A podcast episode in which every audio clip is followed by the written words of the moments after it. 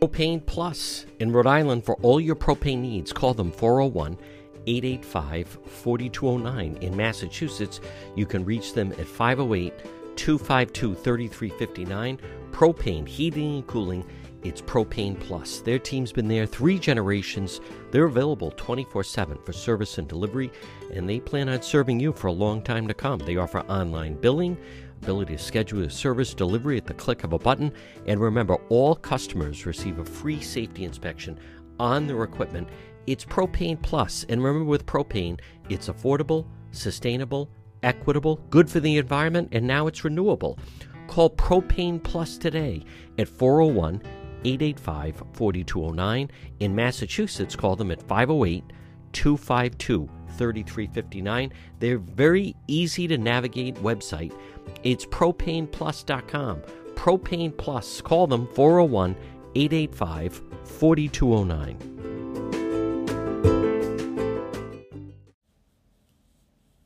You're listening to the John DePetro Show. It's AM 1380, 99.9 FM. You can always listen online at our website, depetro.com. It's Thursday, Christmas week. Looks like we have a storm coming in. Well, folks, yesterday was quite the day, quite the day in Washington. There he was. President Zelensky, very, very dramatic to D.C. First trip outside of Ukraine since the war started. Let's pick up the piece from Good Morning America. And defiant wartime visit to Capitol Hill. President Volodymyr Zelensky, dressed in military fatigues, traveling to Washington with an urgent message. Russia could stop its aggression. Really, if it wanted to. But you can speed up our victory. I know it. It's been 300 days since Russia invaded Ukraine. This was the first time Zelensky left the front lines. And while he thanked Americans for their support, thank you all from everyone who is now at the front line. He made it clear Ukraine needs more aid and more weapons. We have artillery. Yes. Thank you. We have it. Is it enough? Honestly, not really. Zelensky warning if Russia is not stopped now, other allies could be under attack too. Your money is not charity. It's an investment in the global security and democracy that we handle in the most responsible way took that message to the White House as well, meeting face to face with President Biden, who vowed to support Ukraine for as long as it takes. What you're doing, what you've achieved, it matters not just to Ukraine, but to the entire world.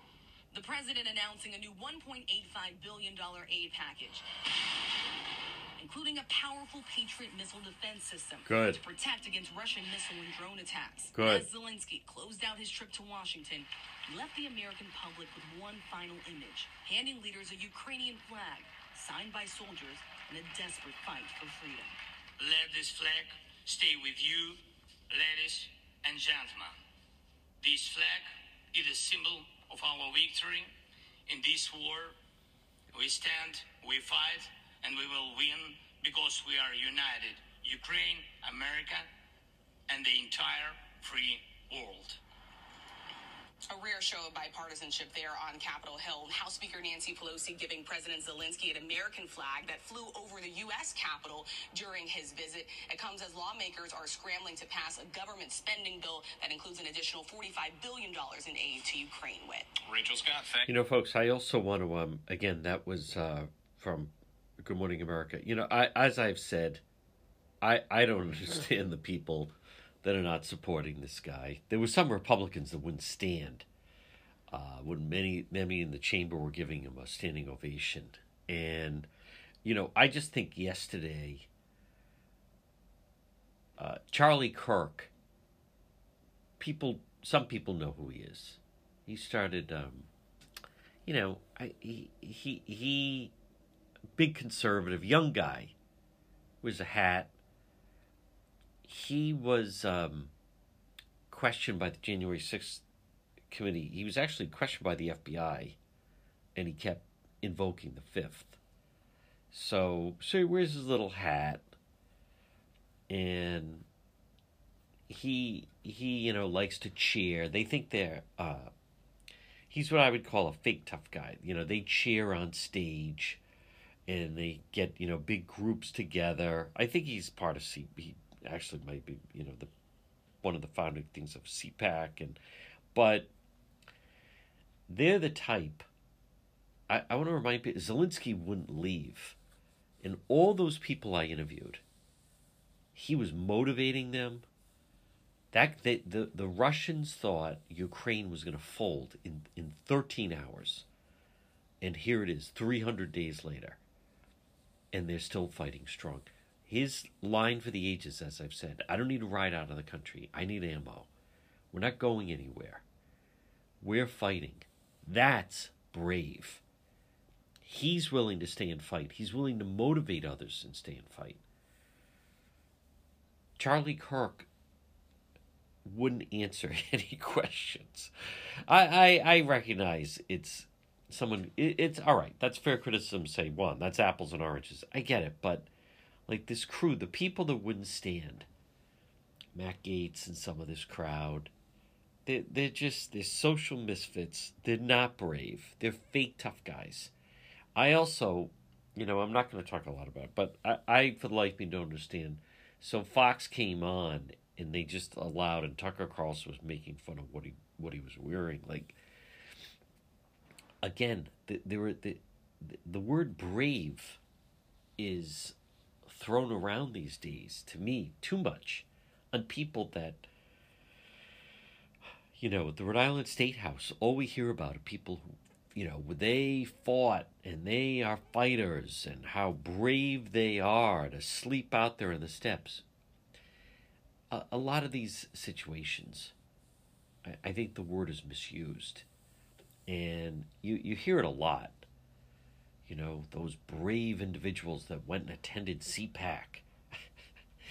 as comical as that sounds, I, I don't think they fully get someone who's brave I and I say that I, I was in awe of the people of Ukraine as I was interviewing them and as I was in Ukraine and how much they were willing to fight for their country and how much they were willing to fight and the amount of people around them, the country being destroyed, and uh, and how many people they knew were either being killed or then getting killed in the fight. So there was another clip again, he he spoke. President Zelensky spoke uh, in Congress, and there were different times that the chamber really rose. That that's a good line about, um, you know, it's not charity, it's an investment in global security. And Senator Reed, I'll play it coming up. Actually, I could play it now. The fight is real. This is um, on CNN. Rhode Island Senator Jack Reed went on CNN yesterday. Senator, good to see you, Mr. That. Chairman, I should say. No, oh, so uh, a, a world leader is coming to meet with President Biden and address Congress while his country is engaged in war. To you, what is the significance of this day? Well, the significance is that he is coming to thank the American people for their support and also President Biden for his leadership coalescing the free world literally uh, uh in support of Ukraine. But second, he's reminding us that uh, his fight is really our fight. That uh, the Ukrainian people are fighting for the values, for the priorities, for the world uh, order that has been the hallmark of American diplomacy and, and Western Europe's diplomacy for, for decades. So he is here to thank and here to uh, communicate that this is a mutual fight and also, as everyone's pointed out, he, he's here, I think, to continue to inspire his country and inspire the world. As you heard Phil Mattingly report just now, the U.S. is going to be uh, giving Ukraine the Patriot missile defense system. Russia threatened unpredictable consequences for the U.S. if, in fact, we give them the missile system, this defensive system. Are you worried at all about any backlash from Russia? Well, there's always a tension. In fact, uh, we've always calibrated our transfer of equipment based upon a a prediction of the reaction of Russia. But this is purely a defensive system. It's an air defense system. Uh, it cannot be used to initiate offensive actions against uh, Russia, uh, but it can stop their aircraft and uh, other vehicles from attacking Ukraine. So I do not think that he would be foolish Oh, enough to phone. use this system as a pretext for doing something uh, escalatory. What do you want to hear from President Zelensky when he speaks in just a few hours? Well, I, I think we will hear what he's already said. Uh, thank you to the American people. Thank you for America standing up and rallying the world. And then remind us all that uh, the Ukrainian people are fighting and dying and suffering grotesque atrocities, uh, not just for themselves, but for free men and women everywhere. And that message, I think, will not only inspire uh, people here, but around the globe, and send a message to the Russians that we stand together. How concerned are you that when Republicans take over the House of Representatives in a few days, uh, many of the leaders, the Republican House leaders, have been openly questioning uh, giving money and economic aid to Ukraine? How, how worried are you about what happens after McCarthy or whoever becomes Speaker? And, and do you think Zelensky's speech will play any role uh, in securing more aid in the future for Ukraine?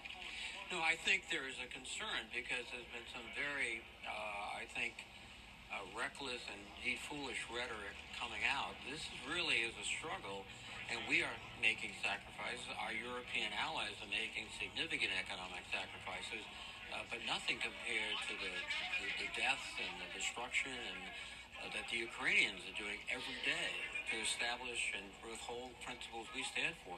So I would, I think his his visit will make a difference.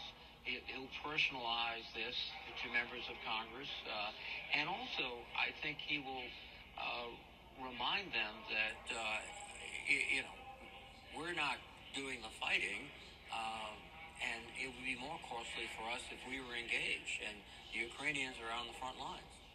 Donald Trump Jr. put out a message on Twitter in which he referred to Zelensky as an ungrateful international welfare queen. I wouldn't normally quote Donald Trump Jr., Wow. but there is a movement in this country, the MAGA movement, uh, that listens to him and, and believes that that description is accurate. What's your response? Well, it's ridiculous. Uh, yeah, again, it's, it's almost incomprehensible that anyone would uh, use that terminology to describe someone who probably is the most courageous and inspirational leader since Winston Churchill, and defending the values that they all claim they are staunch, defenders of also. Uh, you know, I can recall a few weeks ago where John Bolton said if his father was in office, the Russians would already be in Kiev. And I think that's right. So uh, this is not about defending democracy. It's just uh, nonsense. Democratic Senator Jack Reed of Rhode Island, the chairman of the Senate Armed Services Committee. Excellent job by uh, Senator Reed. Folks, I agree with him. All this tough talk, I mean, I don't get it. Reagan would have backed that.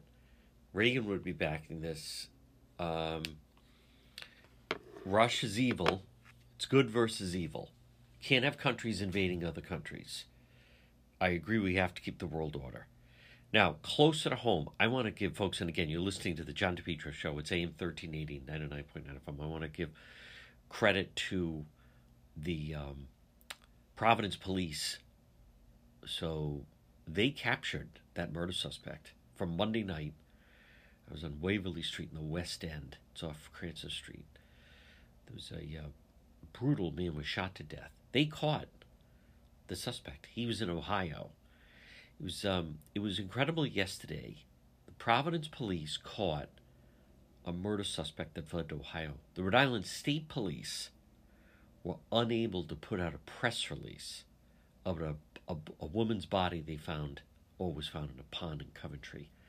So I went yesterday, and the Rhode Island State Police would not even let us film near the pond. It was ludicrous. Nope, stay back, stay by the road. And then they can't even put out a press release. I mean, I don't know how people are confident they're going to be able to determine who this is. It was such a contrast. I, um, as many of you know, I mean, I, I support law enforcement. I supported and was trying to support the Rhode Island State Police were at the State House last week because they were trying to make sure that those quote homeless individuals were kept safe and then they were just doing their job. But You can't even, and again, this doesn't go to like every member of the state police, but you, you can't even, and there was no statement yesterday. All the media, you know, channel 10, 12, 6, there were, there were four of us there. Me, channel 10, 12, and 6. Couldn't even come and give a, grie- a briefing. Couldn't even just come tell us what was fun. Nothing. Zero. I mean, what is this? This is not the state police that I remember. I I I have quite a bit of interaction. Providence Police, Cranston Police, obviously, and Warwick Police. In, in Woonsocket, I want to give credit to. This is the state police is not that. I don't. The state police, as I I was saying yesterday, they they've never really recovered from when Governor Raimondo made that Ann Assumpico the head and really made it political.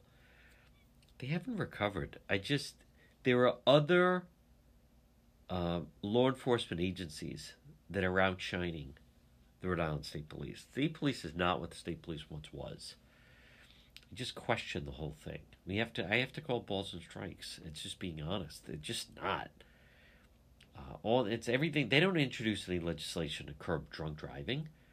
You know, remember drive sober, get pulled over. They like all these gimmicks, and all they seem to do is have press conferences around holidays to remind people not to drive drunk. But there's still people driving drunk on the roads. Then they get upset when their cruisers are smashed, even though regular civilians are killed.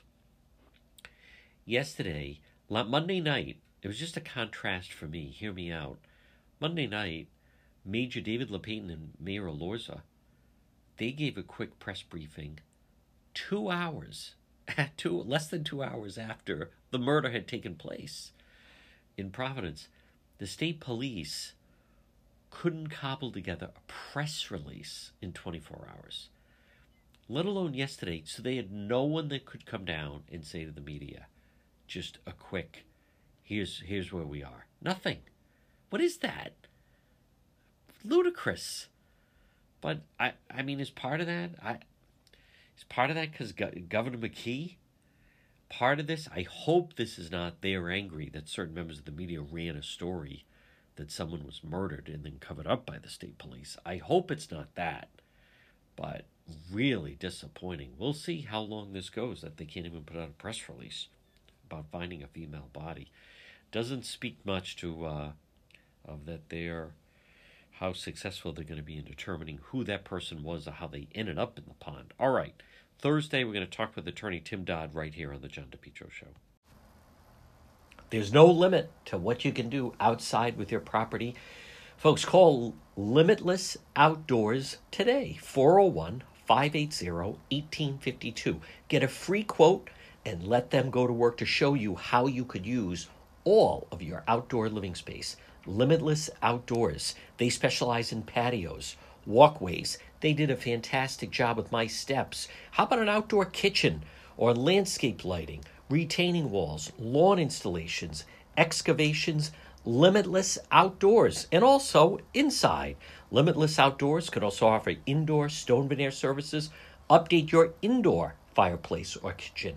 Limitless Outdoors. Call today for a free quote 401 580 1852. Look for them on Facebook or call 401 580 1852. Limitless Outdoors.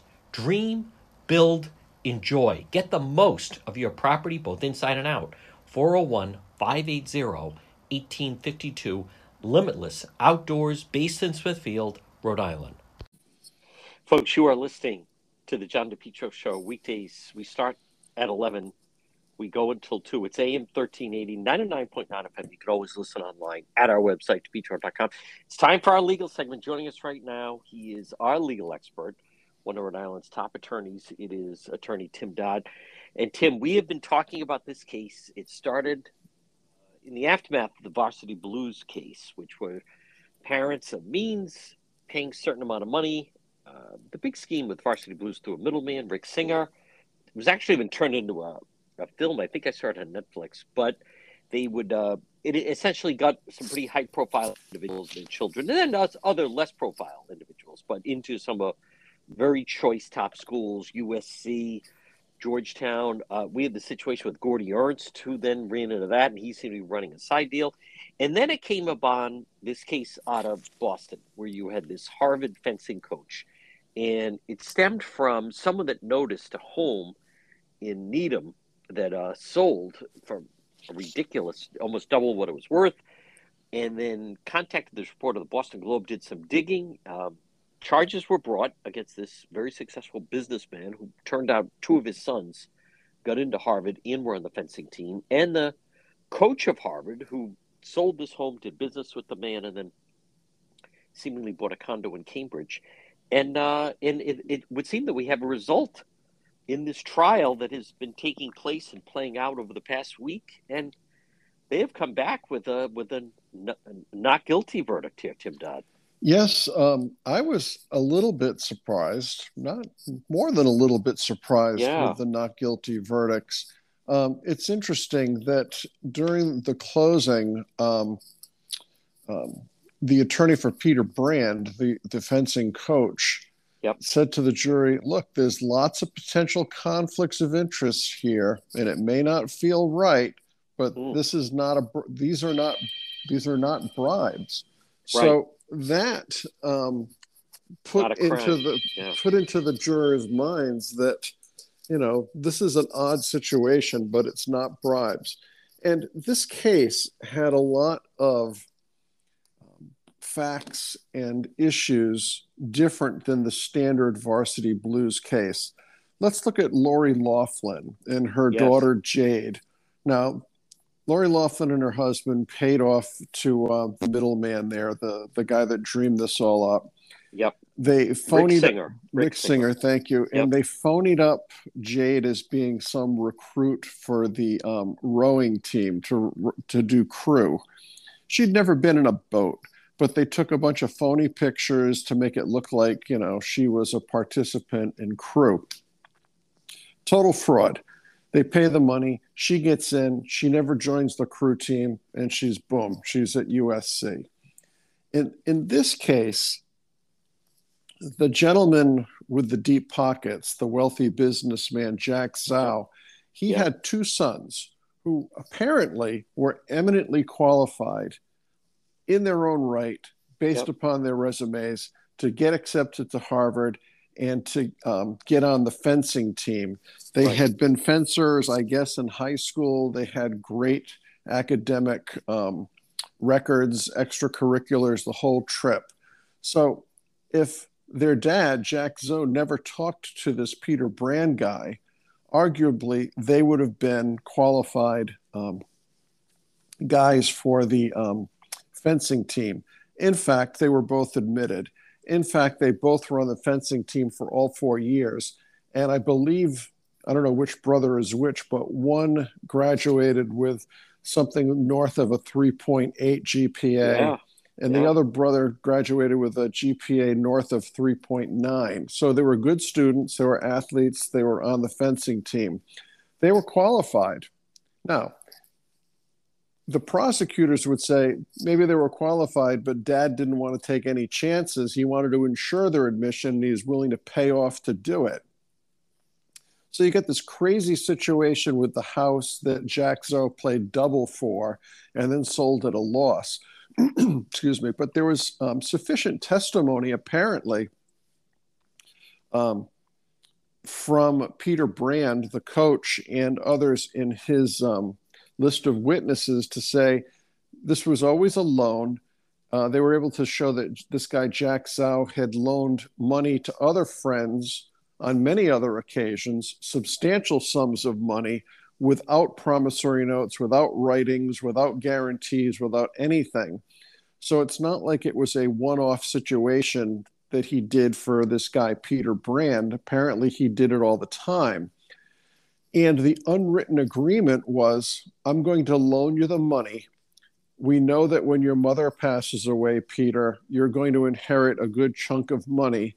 And when you get your inheritance, you'll pay me back. And in mm. fact, mother passed away.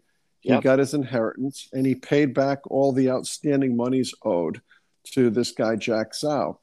Now, maybe if this hadn't been discovered, he would have gotten his inheritance and never given the money back, but they had to cover the base for the sake of this um, criminal trial. Sure. But it all kind of hung together.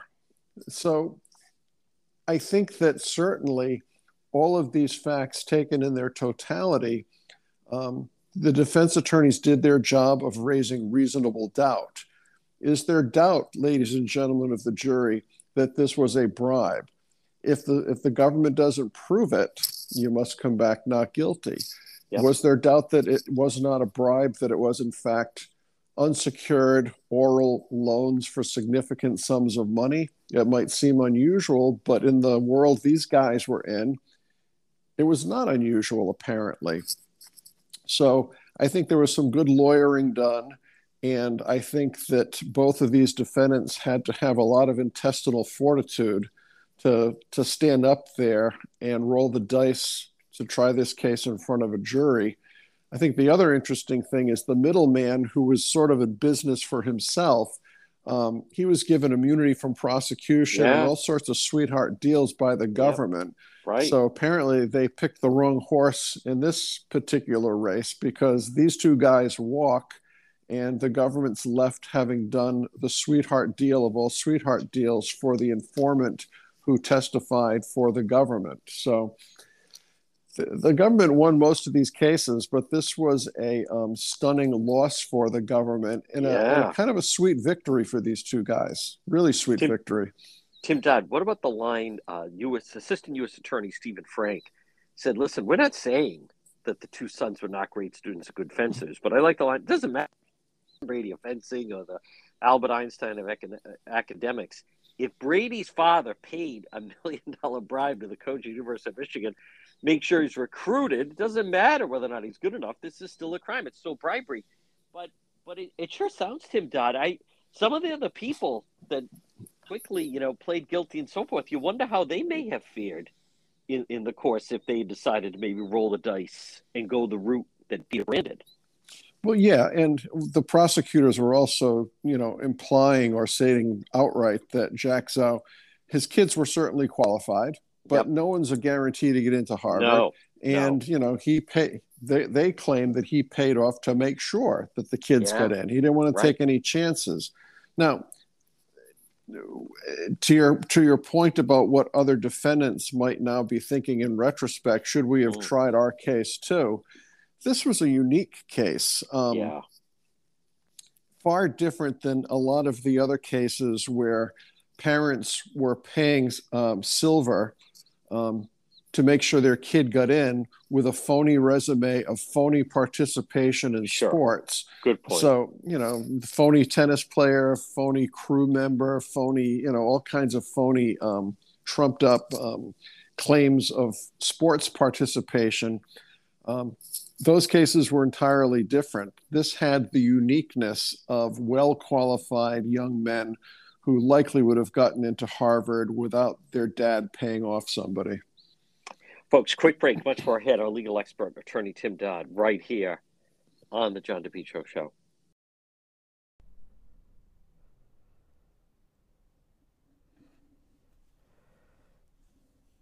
Next time you have an emergency, think AtMed Urgent Care two locations 1524 Atwood Avenue, Johnston. That's right in the Atwood Medical Center. And also 5750 Post Road, East Greenwich, right across from Felicia's. AtMed Urgent Care, when you have an emergency, they specialize ambulatory medicine. They provide immunization, school, and sports physicals. At AtMed Urgent Care, they provide comprehensive outpatient health care to individuals, families. They're on duty at all times. They're open seven days a week. Walk in routine urgent care, minor surgical. Now, if you're in a car accident, go to AtMed Urgent Care. Avoid the long wait at the emergency rooms. They also do adult vaccinations, laboratory testing. AtMed Urgent Care, when it's an emergency, 1524 Atwood Avenue in Johnston. That's right, in the Atwood Medical Center. And also 5750 Post Road, East Greenwich, online at atmedurgentcare.net. We're speaking with our legal expert, it's attorney Tim Dodd. Tim, this next case, I'd actually gotten, they uh, lived there they almost basically on a golf course. And then they brought a suit that it was essentially destroying – their quality of life, golf balls, you know, terrorizing them almost and hitting the house. And they were initially five million for their troubles. What are we to make of the fact that it would seem that the state Supreme Court in Massachusetts has overturned this now? Well, the, it, the state Supreme Court, um, the SJC in Massachusetts, overturned the jury award.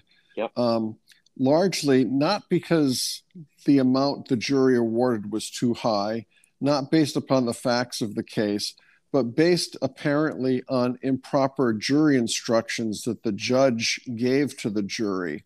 So eh, we've talked about many times, John, that when you're trying a case in front of a jury, you know, you want to, if you're the attorney, you want to win, but you're always trying to lay the groundwork for appellate issues. And one of the ripest areas for um, appeals is obviously the judge's conduct. Did the judge make an incorrect ruling, which could uh, prejudice the jury to either let evidence in or keep evidence out? And significant fights occur between counsel when trying to um, come up with jury instructions. You know, defense counsel might say the instruction on this issue should be blah blah blah. Plaintiff's counsel says no, the jury instruction should be this, not what defense counsel suggests. The judge ultimately has to make decisions. So when a judge makes a decision to accept one specific, uh, let's say, topic for jury instructions, which turns out to be unfairly prejudicial, well, then the SJC, like in this case, would say the judge made a mistake. He improperly um, uh, instructed the jury. So we don't really know if that instruction prompted this result, but we can't allow this result to stand because it might be based upon the improper instruction. Mm. I think that the amount that these folks were awarded was um, breathtaking. It seemed yeah. like a crazy number. Now, I would normally think that during the course of a trial, after the jury comes back, um, either side can move after trial. They can move for a new trial. I'm sure that the defendants did, and the judge must have denied it. And either side can um, make a motion to either add value to the jury award or to decrease the jury award. And that's within the purview of the trial judge. So I'm sure the motions were made, but the trial judge didn't see fit to disturb the jury award of $5 million.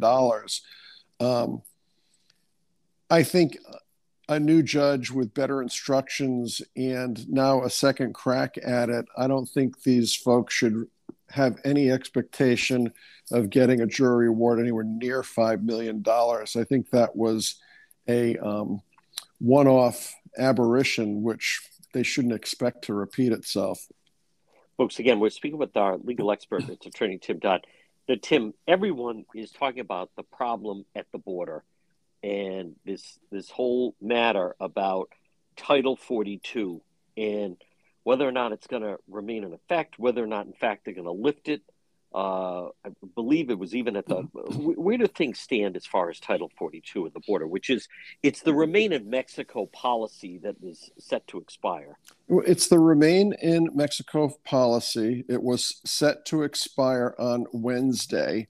Um, uh, certain um, attorneys attorneys general from let's call them Republican or red states uh, filed emergency petitions, which made their way to the Supreme Court. Chief Justice Roberts granted the temporary um, uh, restraining order or temporarily enjoined um, this Title 42 um, um provisos from um, lapsing.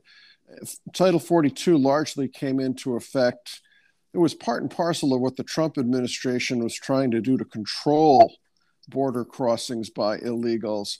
And it also came at the time of COVID. So there was a national health emergency, which kind of dovetailed with people this coming over um, in droves like they're doing right now. Um, southern states have been girding for the expiration of Title 42 and expecting far more uh, folks to um, illegally cross into our country. So, will Title 42 survive for days or weeks or months? Um, that's yet to be determined. The judge simply granted a stay on Title 42 um, lapsing by its own terms and is now giving um, proponents and opponents um, opportunities to brief this. Um, it, it's it's interesting that the this administration, I guess, wants Title 42 to expire. Um, they're in court um, fighting any effort to keep it in place, and to the extent that the border can't be controlled, um, it seems like it's only going to get worse. So I think Chief Justice Roberts did the prudent thing to at least kind of tap the brakes and give the parties an opportunity to brief this uh, issue and see if something can be done to keep this in place. It seems to me um, it's one of the few things that border agents and southern states have to try to control the influx which we're experiencing right now. Um, I'm not sure the, the red state um, litigants here will prevail, but at least they'll keep it in place for a little bit longer. Yeah. Folks, so this with our legal expert attorney, Tim, Tim Dodd. Tim, what do you think is going to happen as far as President Trump and his tax returns? And I know some are arguing this could, this could open up a dangerous can of worms for privacy going forward. I, well, I, I whether again, I many times preface things saying whether you like President Trump or whether right. you loathe President Trump, wherever you stand, um, this is a very treacher- uh, precarious, treacherous, uh, slippery slope that um, um, Congress is is setting us on. This has been an investigation in search of a crime. There's nothing that requires a presidential candidate to release their tax returns. So there's always been a suspicion, I guess, by Trump's opponents that he's hiding his tax returns because he's got some fundamental, potentially criminal problems with his filings, with the representations he's made. Has he committed fraud?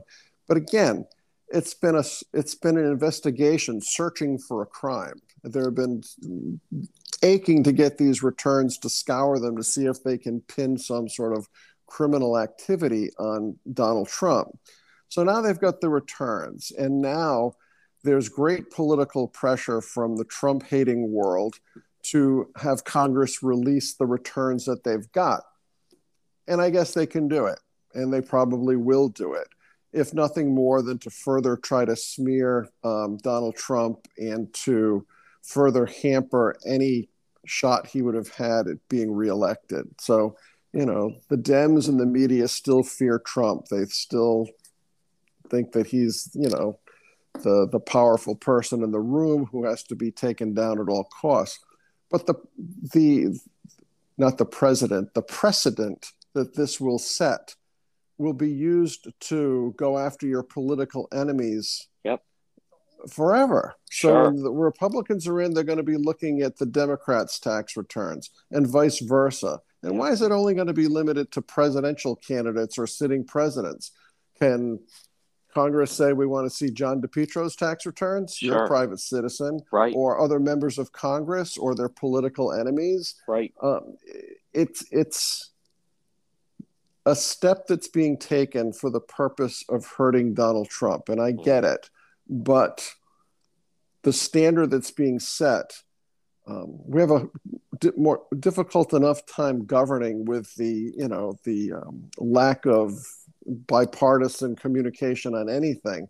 This is this something that's further going to divide the country and create political battles forever. This is mm. never going to end.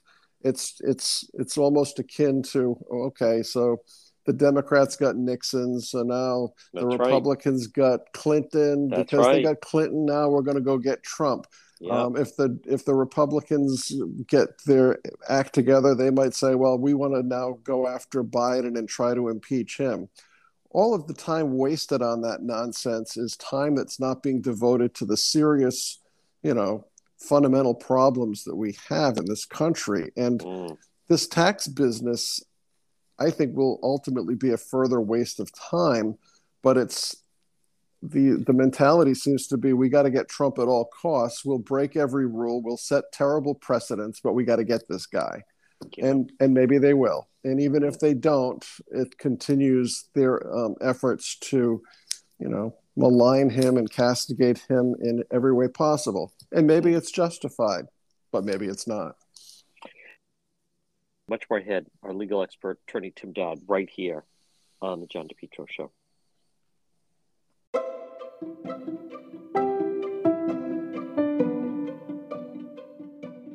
The Cowesett Inn, 226 Cowesett Avenue in West Warwick, Rhode Island tradition since 1977. Delicious food, great atmosphere, whether it's lunch or dinner or drinks in the lounge. They can also accommodate large groups.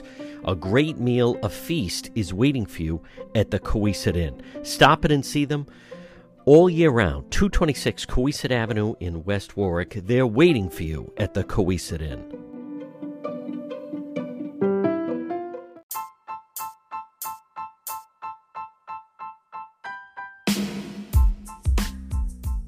Remain healthy, stop in and see Marie at It's My Health, 1099 Mendon Road in Cumberland. You can also look for on Facebook, but call her 401 305 3585. You know the building. It's that historic white church diagonally across from Davenport Restaurant. It's My Health. What do you find inside? Well, first of all, great service, great selection vitamins, herbal remedies from trusted companies, local products like ICE, honey, maple syrup, beef fresh gum, over 250 bulk herbs, teas, and spices, plus hemp and CBD products, natural skincare. It's my health. Pop in and see Marie. 1099 Mendon Road in Cumberland. There's things for your pets, there's things for your children, there's things for your health. Stay healthy at It's My Health, 1099 Mendon Road in Cumberland. Again, call Marie 401 305 3585, diagonally across from Davenport Restaurant. We're speaking with our legal expert, it's attorney Tim Dodd. Tim, I also just wanted to circle back and do follow up. Um, ultimately, the judge ruled exactly as you said regarding the individuals at the state house. Uh, they did set up uh, the the governor anyhow reached out. They set up something special, and on Saturday over the weekend, they they sent a cleaning company and basically removed. It turned out that there was actually no one in a lot of the tents. Which I went up there and did some live streams, and I several times there, there didn't seem to be anyone. I I it was my thought. I'm not saying there weren't some people at different times, but a lot of the tents, I, I'd say a lot of them were almost like just like decorations, props, if you will. They were very small. They scattered them. If you looked, it looked like wow. Look, like even I was surprised. Look at those tents. But then it turned out that there were really just a handful of people. Um, ultimately, it sure seemed Tim Dodd that the, the the judge made or where does this go now? Made the right decision because the ACLU and others were still weighing in and basically trying to say that they were denying them it's a freedom of speech issue. Well, I, I the judge did a good job here. Um, he didn't rush to any decision. Um, he initially, you know, didn't grant the TRO, but put the case over for a week. Then um, the ACLU wanted to get involved. They wanted to amend the complaint. The judge gave them time to do that. You know, he he didn't make this a big rush job. Um, he was very methodical in the approach. But at the end of the day, his decision was based on several things. Number one, that there is apparently an ordinance or a statute which uh, prohibits um, overnight uh, staying at or sleeping at or being on the state house property. So all these like statements being made, oh, this is the people's house and we have a right to be here. This right. is public land that's just you know that's a nice anthem but it's not reality. Yeah. And what the judge found is that the ordinance that prohibits people camping at sleeping over uh, at the uh, state house was applies to everybody. So it's not like it was some narrowly prescribed ordinance to just affect uh, the homeless people there in tents so it was a broad enough ordinance that it could not be seen to target the homeless. And the judge further found that the, these homeless folks, to the extent they want to make a political statement, The judge said these folks have ample other avenues right. to protest, to exercise their free speech, and to make their concerns known. So no one was limiting their free speech or freedom of expression. And he used the words they have ample other opportunities to express themselves in many other forums.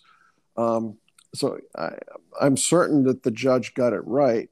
To, to your question, what happens now? Well, to the extent that some of the folks backing these homeless advocates want to make more of a political statement, right? The only avenue they would have would be to file um, an appeal of the judge's ruling um, to the Rhode Island Supreme Court.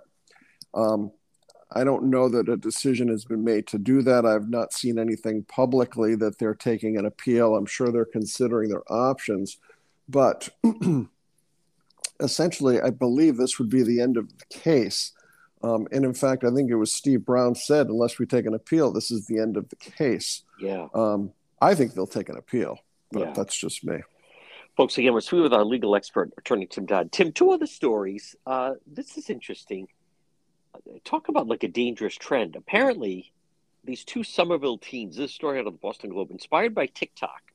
So apparently, this, sometimes these things happen on TikTok. They trend. Kids imitate them before TikTok can take them down. But one of the things they do is they actually rob a postal worker. So, sure enough, they approach them, they rob them. Uh, the police then saw, apparently, they claim they saw a suspicious vehicle afterwards. And then maybe near a box they were going to put it back. But we, we don't know all the details yet. But that, that sounds like a serious crime if you rob a United States postal carrier. Well, yeah, this it gets a little tricky because I, I think that type of criminal charge would be federal in nature because yeah. the post office is an f- arm of the federal government. These two um, teenagers, they're underage, um, have been charged in juvenile court in Massachusetts. Uh, I believe the charge right now is armed masked robbery. Mm. Now, if you're an adult and you commit an armed masked robbery, you're going to jail. That's yeah. a jail case. Wow. Now, the, I guess one question would be, and we've talked about it before, in Massachusetts, would the prosecutors attempt to have a hearing to try to waive these two idiots out of the family court and have them tried as an as adults? If they are waived out of the family court or juvenile court, and um, the court grants the waiver and they are to be tried as adults, that's a very significant charge, and I would expect there'll be more charges coming. I think that there's certainly room for more charges beyond armed mass, armed masked robbery. Um, it's an incredibly stupid thing to do. I mean, it's it it's it's astonishing that I guess wow. they list what what the theory is apparently is they think they will rob a mailman and then grab all of his mail or her mail and um, open it up and if there's checks in there i guess then they start forging names to checks and going to banks oh. to cash them which creates even more fraud and yeah. more criminal charges uh, it's just it's dumb it's just a yeah. dumb dumb stupid thing tim tim dodd uh, this other story malden woman charged animal cruelty 18 dogs removed from her home sometimes you get these animal lovers that say hey it's private property and these are my pets but it's it, it, it does seem to be uh, all of that be that as it may you, you have to be able to show that you are in fact and can take care of these pets. Yes and this woman was charged i believe as of now with 18 counts of animal cruelty. You're right you're entitled to have pets but these pets were malnourished uh, their fur was all matted they weren't being cared for their nails weren't being clipped, so they had these long nails. I mean, they, they were being also um, tied up in violation of the law. So she's been charged with 18 counts of um, dog tethering violations. She's been charged with one count of running an unlicensed kennel. So, yeah, we all, most of us, I certainly love animals, especially dogs and you know people can have more than one dog 18 is a lot but it's the fact that they're not being maintained, that they're not being fed, that they're severely malnourished, and they're just not being groomed appropriately, um, gives rise to these criminal charges. Um, based on the number of charges, I don't know what her criminal history is, but this could, you know, if, you get in front of the right group of animal lovers, this could be a jail case. It's certainly a despicable case. Yeah. Finally, Tim Dodd, uh, this story that we had covered, the Burrillville man, massive stockpile. Uh, I think neighbors had complained he was, they could constantly hear him shooting. Again, Second Amendment, true. Own property, again, true. However, I believe that and the, the wife even got there were 200 uh, firearms uh, on his property. And th- these are federal charges. What I'm curious about is it seems, you know, he's agreed to plead guilty. What goes into when, in, in agreement for this, they agree to drop these charges, and maybe that's a lesser one? How does how does all that lead to where, where this guy ends up? Well, they got him with about, I believe, 200 weapons. He had yep. he had uh, some ghost guns, and he had some partially constructed ghost guns. Um, he had a pretty significant arsenal there. Um, it it seems like he might have, and I'm speculating some, you know, m- mental or psychological problems. Uh, it seems like some of his conduct was driven by his use of controlled substances. Um, it seemed like he was a very active person um, on social media talking yeah. about right wing causes and guns. And I guess he's one who liked Donald Trump's policies. But he could have been charged with hundreds of mm. potential charges. But, you know, through negotiation, um, he's going to plead to one possession of a firearm by a user of a controlled substance and two counts of making false statements when buying firearms. Now, those are all significant crimes. The three things to which he's pleading each have a potential sentence of, of incarceration of up to 10 years on each one. Wow. So he's looking at the potential, and I underline potential for 30 years in prison. Mm. Will he get that? No, he will no. not get that. He won't get close to that. But he has agreed that within the sentencing guidelines, whatever the judge comes up with as a sentence, he's not going to challenge or appeal what the judge comes up with. Um, the judge that he's got is Mary McElroy. She's an excellent judge. She's a little bit. Um, maybe sympathetic. I'm not sure that's the correct adjective uh, towards the defendants. She does come out of um, the uh, Rhode Island Public Defender's Office. Um, there's other judges that I think this guy would be much more afraid to be in front of, to, to I guess, by way of comparison. But um, you know, the question is, what's the point of trying a case for multiple, multiple, multiple numbers of the same counts? Um, is it reasonable to do so and would the outcome be proportionate? You know if you put all these things on trial he, they come back with um, guilties on all of them the guy's now looking at you know decades in jail Mm. Um, it may be disproportionate. So the negotiation gets it down to three serious charges, which have the potential for significant uh, jail time. The other part of this is he's surrendering surrendering the rest of his arsenal, which I guess the state has indicated they're going to destroy all of the um, weapons that this guy um, wow. hands over. So, you know, he's got tens of thousands at least probably much more invested in these guns. He's got over 200 of them. Yeah. So the destruction of those, he can't sell them, he can't mm. liquidate them, he can't do anything. They're going to be destroyed. So he's lost a lot of money and a lot of value in his weapons, and mm. he's going to go to jail. Yeah. So it's a reasonable uh, compromise to dispose of this case without putting the government through the expense, the time, etc., of a trial. Twenty-five thousand rounds of ammunition. greeted police after the police got a warrant for his arrest. He shot in his neighbor's yard over the heads of police officers, wearing a battle belt, four handguns, knives, illegal drugs, a loaded, loaded firearm in the backyard. Tim Dodd, this is uh, a unique case, but it sounds like it has been resolved, and then now it's just a matter. Looks like he'll get some jail time on on the late end, folks. He is our legal expert. It is attorney Tim Dodd. Tim, Mer- excellent job as always. We will talk to you before the new year, but Merry Christmas, and we'll talk to you next week. Thanks, John. Merry Christmas to you and your family, and certainly Merry Christmas to all of your listeners. Take care. For over 125 years, Ameriprise Financial has provided advice for clients' unique goals, help millions of Americans retire on their terms.